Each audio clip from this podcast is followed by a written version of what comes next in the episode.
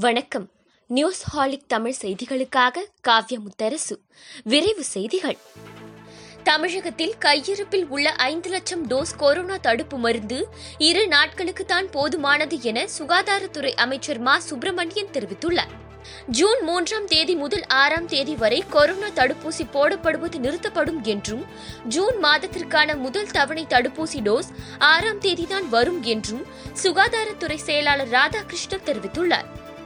திருக்கோயில்களில் மாத சம்பளமின்றி பணியாற்றும் அர்ச்சகர்கள் பூசாரிகள் மற்றும் பணியாளர்களுக்கு பத்து கிலோ அரிசி பதினைந்து வகை மளிகை பொருட்களுடன் நான்காயிரம் ரூபாய் உதவித்தொகை வழங்கப்படும் என தமிழக அரசு அறிவித்துள்ளது.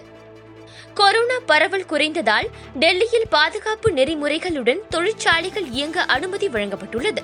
தொழிலாளர்கள் முகக்கவசம் அணிந்து தனி மனித இடைவெளியுடன் தங்கள் பணிகளை தொடங்கியுள்ளனர்.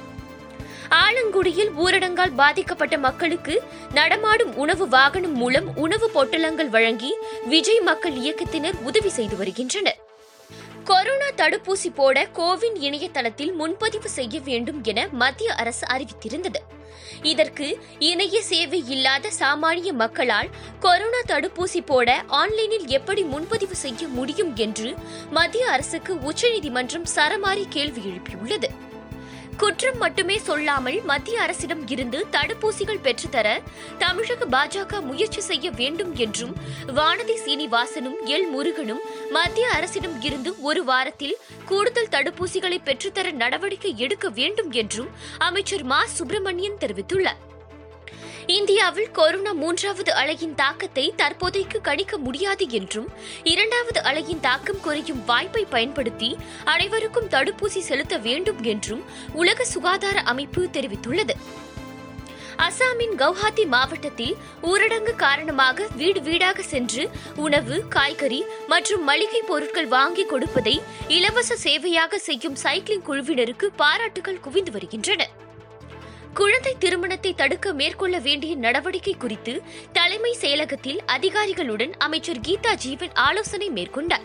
குழந்தை திருமணத்தை நடத்துபவர்கள் ஊக்குவிப்பவர்கள் மீது கடுமையான சட்ட நடவடிக்கை எடுக்கப்படும் என்றும் எச்சரிக்கை விடுத்துள்ளார். தமிழகத்தை சேர்ந்த கிராண்ட் மாஸ்டர் பா இனியன் ரஷ்யாவில் நடைபெறவுள்ள உலக கோப்பை செஸ் போட்டியில் இந்தியாவின் சார்பில் பங்கேற்க தேர்வு செய்யப்பட்டுள்ளார். மகாராஷ்டிராவின் அகமது நகர் மாவட்டத்தில் சிறார்கள் எட்டாயிரம் பேருக்கு கொரோனா தொற்று ஏற்பட்டுள்ளதால் மூன்றாம் அலையை எதிர்கொள்வதற்கான ஏற்பாடுகளை மாநில அரசு செய்து வருகிறது. கொரோனாவில் இருந்து மீண்டவர்கள் நூற்று இரண்டு நாட்களுக்கு ஆர்டிபிசிஆர் ஆன்டிஜென் பரிசோதனைகளை செய்ய வேண்டாம் என்று இந்திய மருத்துவ ஆய்வு கவுன்சில் தெரிவித்துள்ளது. அமெரிக்காவில் விமானம் ஏரியில் விழுந்த விபத்தில் டார்சன் பட நடிகர் ஜோ லாரா அவரது மனைவி உட்பட ஆறு பேர் உயிரிழந்து உள்ளதாக தகவல்கள் வெளியாகியுள்ளன.